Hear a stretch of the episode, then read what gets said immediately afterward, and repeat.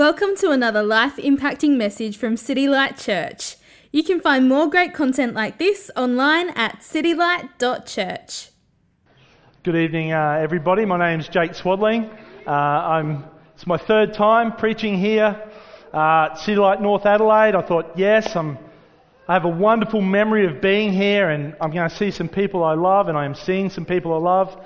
And right now, it occurs to me uh, there's so many people here I don't know. so it's actually a wonderful thing. What a blessing to come back after a season and seeing this church coming to life and really growing here in North Adelaide. Uh, we are, if you don't know me, uh, I also come out of Glenelg, uh, part of the City Light family, but we're planting a church in Port Adelaide. Again, part of, that's right, again, part of the uh, City Light family of churches. We're called Anchor Church. Uh, my wife and I are expecting our fourth baby girl uh, this March. So right now it's quite a good place to be visiting somewhere else. I'm just not getting much sleep already. So, okay, so uh, I do want to just start. I do have a when I think of this church from my previous visits here, uh, and I'm I'm 100% saying this genuinely, a real sense of warmth when I think of this church. Uh, and you guys do figure in my prayers. Uh, so when Don rang me to say, Can you come and preach uh, next week? Uh, I snapped it up, actually. Uh, somebody else is covering at Anchor tonight for me, and I've taken the opportunity to be here with you. Uh, we're continuing in our series, Why Do We Gather? I believe it's called. we're, we're working through Luke. and there was a number of choices, and I wanted to uh, really grab onto one that's called Why Do We Gather? So, like, essentially, why are we here? Uh, now, for a lot of you who don't have a City Light background, you may not have heard a sermon on this before. If you do have a City Light background, I nearly guarantee you've heard a sermon on this before. And so tonight, I wanted to take the opportunity to ta- uh, approach it from a different angle, uh, from, from I think many of us would look at. I want to take a, a look at why we gather from a missional perspective, okay? What does our gathering do? What does it accomplish in the mission of God today? In the mission of God is purposes here in North Adelaide. What is going on here right now this evening that has an effect on bringing people to faith in North Adelaide? Um, so we're having an outward focused look at why we gather this evening, if that makes sense. So, if you don't mind, I'll open in prayer and uh, we'll continue on with this topic. Heavenly Father, uh, I thank you for the privilege it is to be back amongst brothers and sisters uh, who I have not seen for some time. Uh, Lord, I thank you for what I can see here this evening in this gathering, Lord. I'm really encouraged by what I see here this evening in this gathering, Father. I see your hand here, Lord. So I pray that through uh, what I have prepared tonight, your Spirit would speak clearly, Lord, uh, and give us a fresh sense of what our gathering, what opportunity it gives us um, to bear witness to the gospel here in North Adelaide. Uh, so, Lord, please, please work amongst us, open our hearts tonight uh, and correct anything that I might err, Lord, and bring me back to truth. Uh, we pray this humbly in the beautiful name of Jesus. Amen. Uh, so, looking around, I can recognise some people who have been involved in prison ministry with me. We go up into the jail and we share the gospel with people up in jail, uh, and we've had some baptisms uh, out of that. People who've transform, uh, transformed their lives uh, through that ministry. But then I'm going to say Friday night, I got a phone call from somebody else in that ministry, and there's a guy who has come to faith, and he's now left, and he, he was full of, of hope and, and joy and focus, and he wanted to plant a kind of a church, a kind of a church. Uh, and this was some months ago, this happened, uh, and now he's quit, and he's quit the faith altogether uh, because that gathering as it formed was not um, matching the image or the plan or purpose he had for that gathering. So they've rung me because uh, I somewhat have a connection with him, and they said, Jake, can you ring him? And I rang him. And he's telling me, look, I just wanted, I had this vision, I'm an ex bikie, I wanted like a Christian kind of clubhouse and where this happens, and, and he goes, and Jake, what I didn't want to happen, the very purpose of what was, I didn't want to happen was that I didn't want sandal wearing Christians to be there. Okay, I'm like, you're going to have to tell me what that means. like, he goes, well, you guys. And I went, what? He goes, you. And, you know, all the guys, and you've got this certain clothes you wear, and you do certain things, and you have certain haircuts, and I don't want you there because it makes us uncomfortable. And I went, Uh, really, he wanted a place where bikies could feel like they belonged in the Christian faith. But now, Christian wearing sandals had turned up, and he has left. And I asked him, mate, I said, what do you think the Bible says about why we gather? Like, what is your thinking around this? Like, why do you think you are right here? And he was shocked by the question because he'd only ever conceived of this gathering of Christians together as a, as a process of needs in the congregation being met. So that's how he thought of it. And I think that's how a lot of us think of our gathering is how our needs as individual Christians are somehow met, like discipling through the word, participation in communion, these kinds of things. And he's been evangelized and he's been brought into a faith by, I have to admit, a ministry that has quite a low view of the purpose of the church. Right? He's just reflecting what he's been taught. One of the leaders, one of the men who had helped bring him to faith, when I asked that man, What church are you a part of? he replied, I can't be very bothered with church much these days. I love meditation and ritual, and I can do that by myself. The church as a gathered body, he told me, isn't really what Jesus was all about.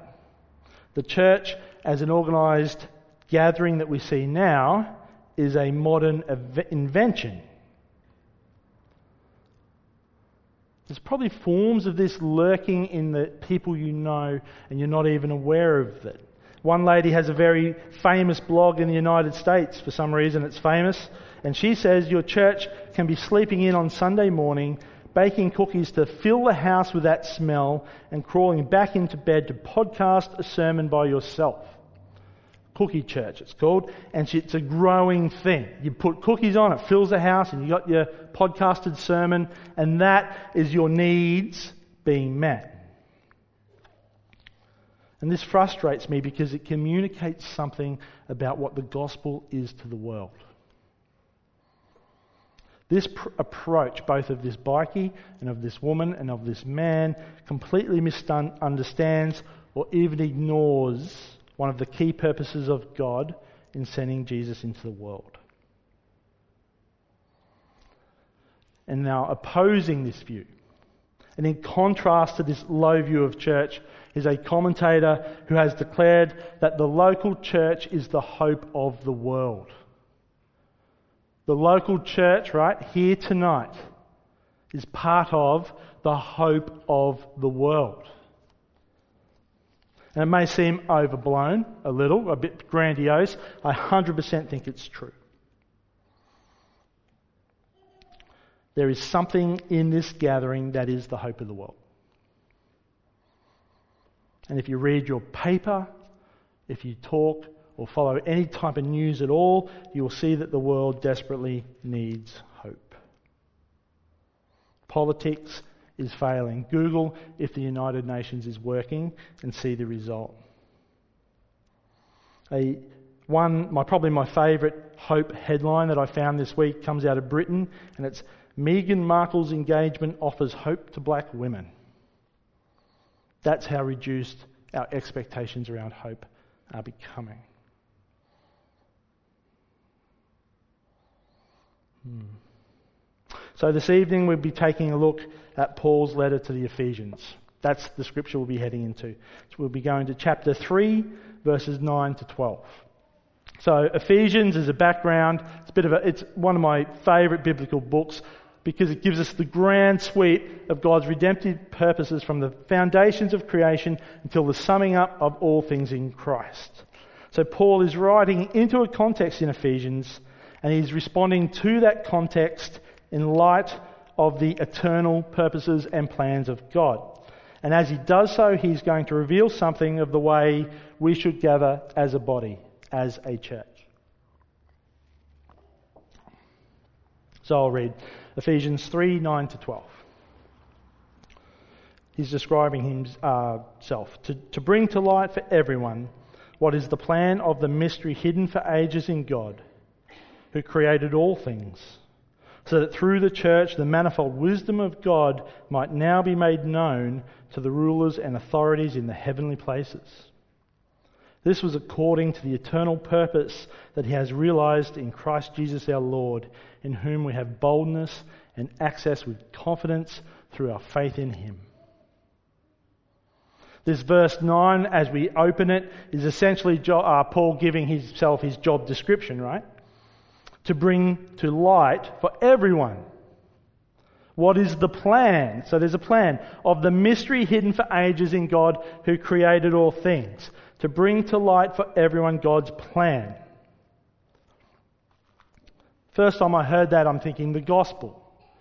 Paul is wanting everybody to grab a hold and see the gospel, and I think that's part of it.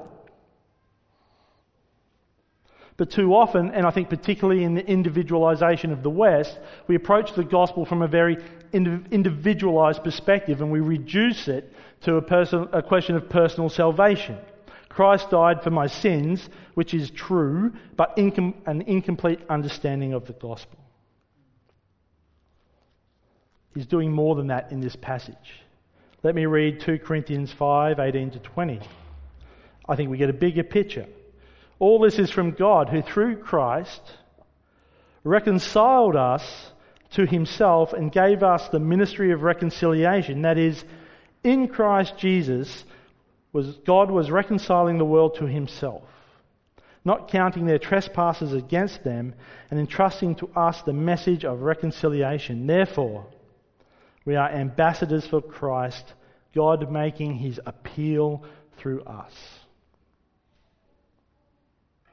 So God's plan, hidden for the ages, but existing before the foundation of the world, which means before sin, right? Was to defeat sin and death and reconcile sinners to himself through Jesus Christ. And that meant for us to be reconciled to God included being reconciled to one another. And in our reconciliation to one another, we become ambassadors of this message of God's reconciling all things through Christ in his death and resurrection. Are you following with me? We are ambassadors of reconciliation. You are an ambassador of reconciliation to your community. And the world doesn't know this. To bring to light something presupposes that people are currently in the darkness.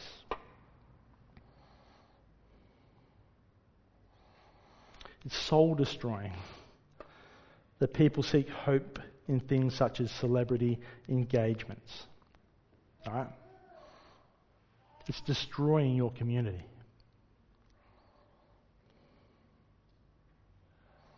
Through us, he is making his appeal. Ephesians 3:10 our main text. God who created all things so that through the church the manifold wisdom of God might now be made known to the rulers and authorities in the heavenly places. We are making this church in its gathering is making known the manifold wisdom of God. So when we gather here in North Adelaide, when we gather in Glenelg, when we gather in Port Adelaide, we gather as in reconciled people to God, reconciled people to one another, carrying as ambassadors this message of reconciliation to the communities we find ourselves in, in which we gather in, and then somehow making known a manifold wisdom even to those in the spiritual realm. The angels who have existed in all eternity with God are learning something about God's wisdom By observing the church. By observing tonight. This, ch- this church or any church gathering is not an afterthought or an optional in your life. It is not a recent development. This gathering that we're a part of has been for, declared and, and, and set by God before Adam and Eve were created. F. Bruce, Bruce sorry, describes the church gathering as God's pilot scheme for the reconciled universe of the future. I will phrase it City Light North Adelaide is God's pilot scheme for the reconciled universe of the future. That's a serious calling. Pilot scheme for the reconciled universe of the future. He goes on. The uniting of Jews and Gentiles in Christ was God's masterpiece of reconciliation and gives promise of a time when not Jews and Gentiles only, but all the mutually hostile elements in creation would be united in that same Christ. As we know, the Jews and Gentiles hated each other.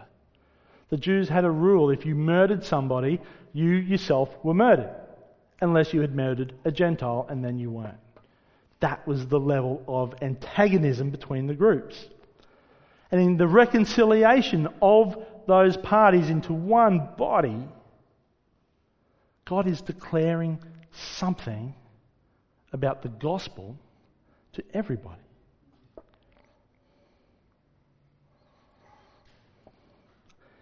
You don't have a more beautiful calling in your life than to be reconciled to one another and to reconcile the people in your community to one another. The Spirit of Jesus ministers to us in this gathering, and he breaks down the dividing wall of his hostility, sorry, between us. He has broken down that wall between each of us tonight. It's in his word. There is now no reason for hostility or indifference or awkwardness or carelessness to exist amongst us. No reason. Ephesians 2:14 talking about Jesus. For he himself is our peace, who has made us both one and has broken down in his flesh the dividing wall of hostility by abolishing the law of commandments expressed in ordinances that he might create in himself one man in place of the two so making peace, and might reconcile us both to God in one body through the cross, thereby killing the hostility.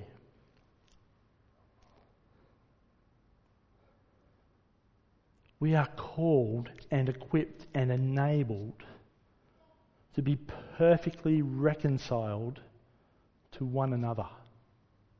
And in our perfect reconciliation, which is at most on display as we gather, in our perfect reconciliation, a world hopelessly and increasingly divided must see it and must ask why.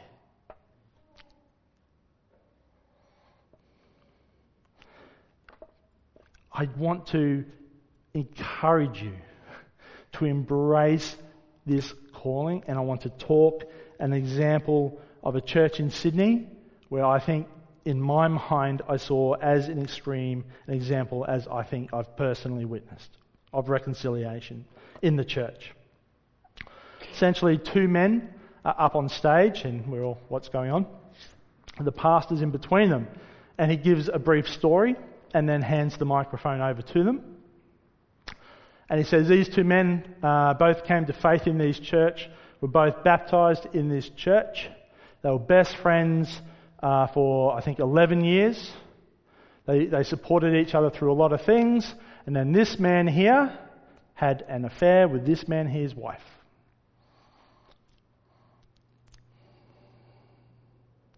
And the church grieved and the church mourned. It was public, it was horrible. They were divorced.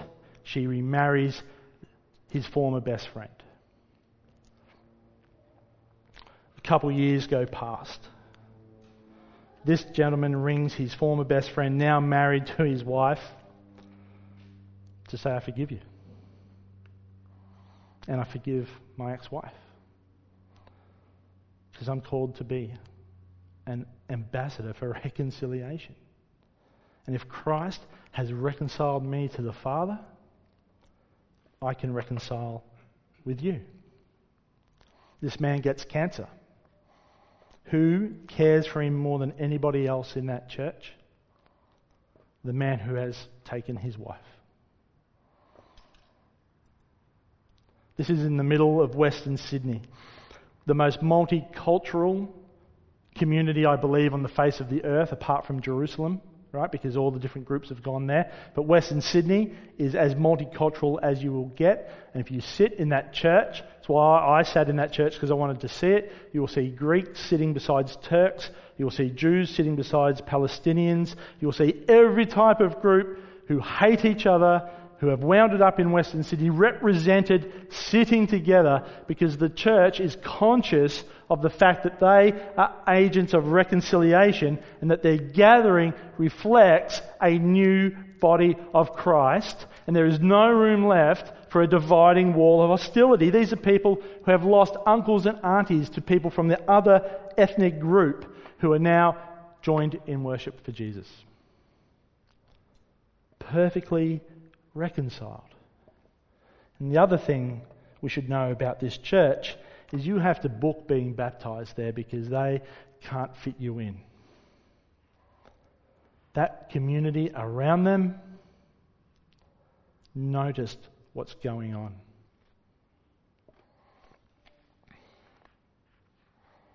Only through the wisdom of God can something like that be possible.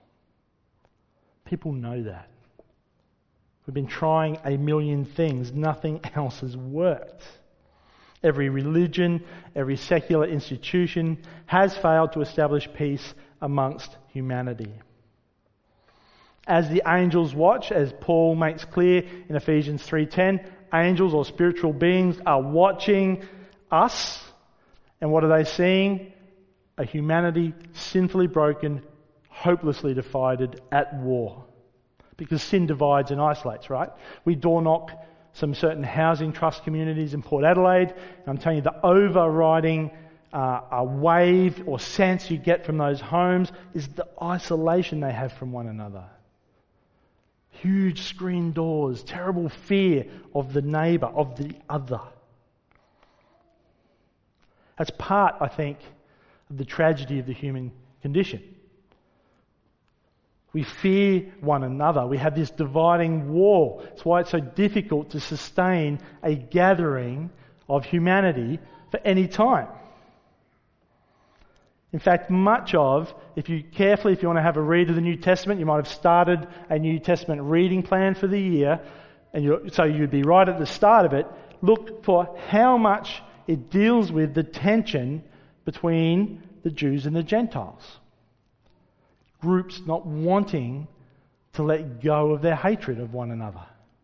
In Galatians, we see Peter refusing to eat with the Gentiles. Even Barnabas, named the son of encouragement, is withdrawing from them, and Paul confronts them publicly to Peter's face because, and this is Paul's words, their conduct was not in step with the truth of the gospel. That conduct of separating one another within the church is not in step with the truth of the gospel. And Paul publicly confronts him. In Corinth, there's, I don't know how many splits going on. There's a split between the rich and the poor. There's a split around the communion table. There's a split between the super spiritual types and the rest. You don't have to travel far to see something like that. Uh, there are splits between groups following different speakers, right? That's a church that's split everywhere. In Philippians, we see Euodia and Syntyche, I believe, in disagreement, publicly so much in disagreement that Paul has to write to them, right? We have it in Scripture, then internally in Scripture, fighting, and Paul's writing saying, knock it off. You have to put that aside. And then we have whole church movements like the Salvation Army formed because poor people did not and were not allowed into churches. So people had to go and start something new. What does that testify to? And of course, uh, I was friends with a black former pastor in Alice Springs, a South African. You had black and white churches, right? The ultimate tearing apart of the gospel witness.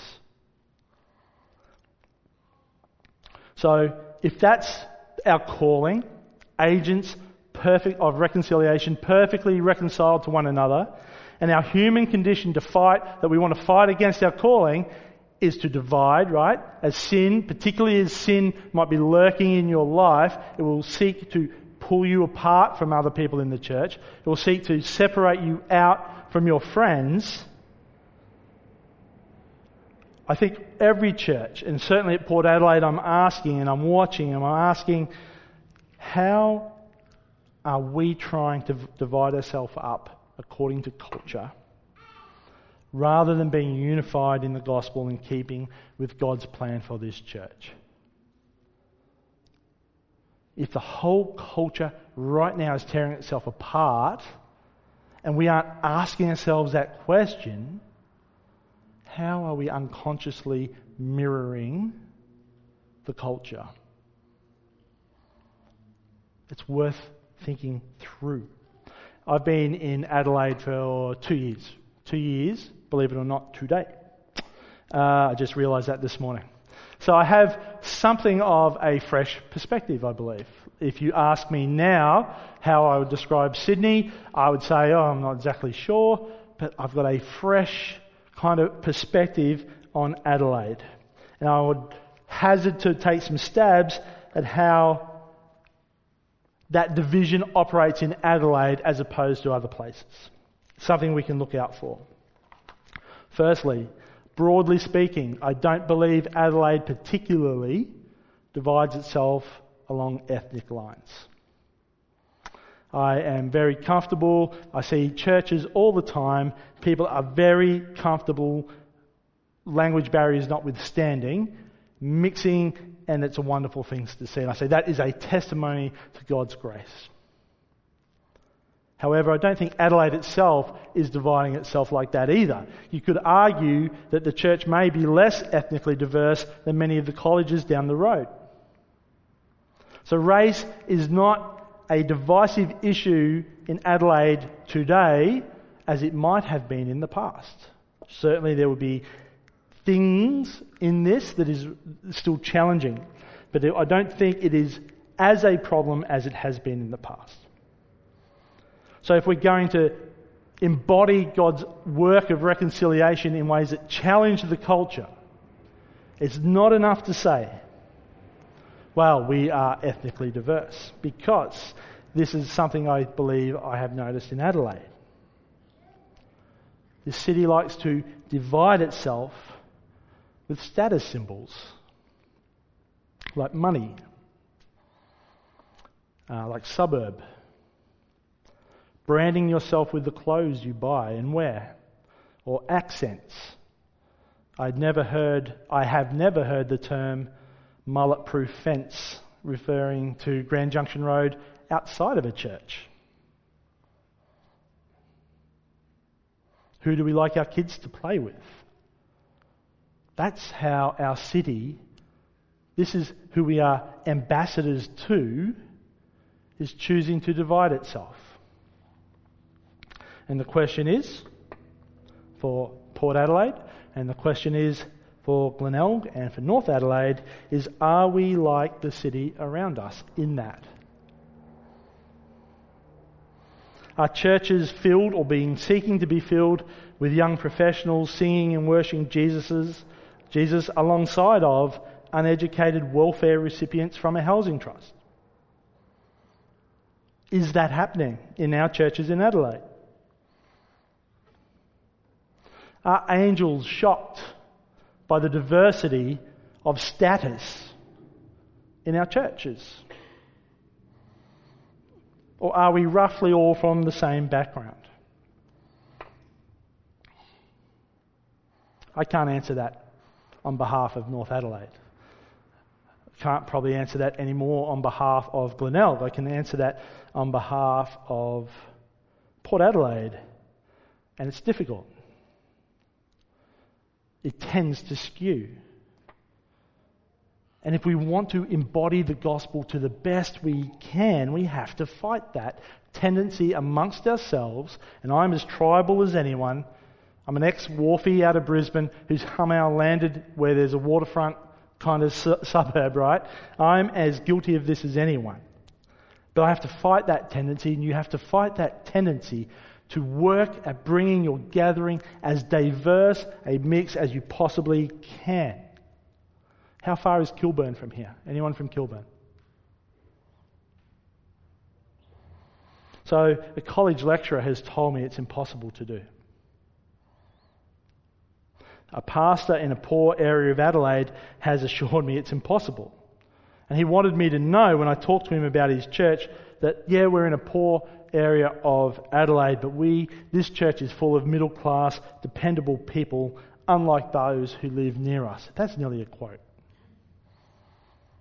He was as uncomfortable with those who dress differently and order their lives differently as that ex bikie was. So, yeah, it's difficult.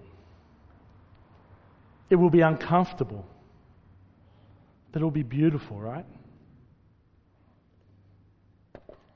And Jesus has said he will do it. I'll repeat Ephesians 2. For he himself is our peace, who has, who has, past tense, made us both one and has broken down in his flesh the dividing wall of hostility. We just have to walk into that space.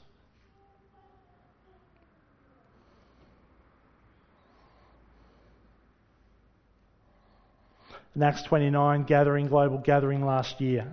And it's words that have stuck me. We, Don Redden quoted, I wasn't there, I've heard it through Don. So I'll paraphrase. His name is Thabiti. And he says that concentrating and loving those who are just like you is merely self love on a wider scale. And that's how the world works. That's not how God works.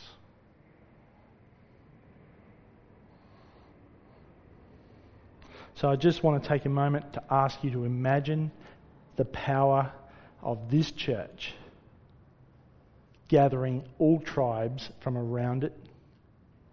Where you're having those worship songs. I had that moment singing uh, just before where you kind of feel like you could float and you can hear. I love the acoustics in this place. And you just imagine the, the, the, the diversity of humanity you could have here singing. And just like that church in Western Sydney, I tell you now, brothers and sisters, people will notice because it is God's plan that they will notice. They will notice. And when they notice, you will be revealing the hope for this world, and you will be revealing the beauty and the power of Jesus Christ. So there are many reasons why we can say we gather as a church. Many good reasons when we think of it from our personal salvation as Christians and disciples of Jesus Christ. We sit under the Word, we worship, we do all these things. But tonight, I wanted to take a moment just for us to dwell as a gathering on what we as a gather proclaim. That we gather only as God can make us gather, or we merely gather in a godly way, but as the world gathers.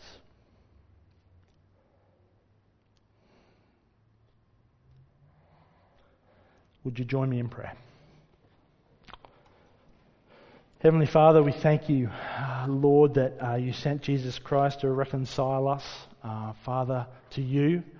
Uh, our sin has caused separation uh, from you and from one another, Lord, and you have dealt with that. Uh, for that we thank you. Uh, Lord, we ask that you lift our eyes uh, to the harvest. It is plentiful around us, Lord. Please, we pray, do not let us be selective in how we gather the, the, the, the crop for you, Lord, the harvest for you. Please build in us and in all the City Light family of churches, Lord, a hunger for those who are different. Let us not merely be content with easy worldly options, Father, but trusting in you and seeing your church explode here in Adelaide. We thank you for your word. We pray this in the name of Jesus Christ. Amen. Thank you for listening to audio from City Light Church. We hope you found it helpful and we'd love for you to share this message with others. For more great content, more information about City Light Church, or to donate to the work of City Light Church, visit us online at www.citylight.church.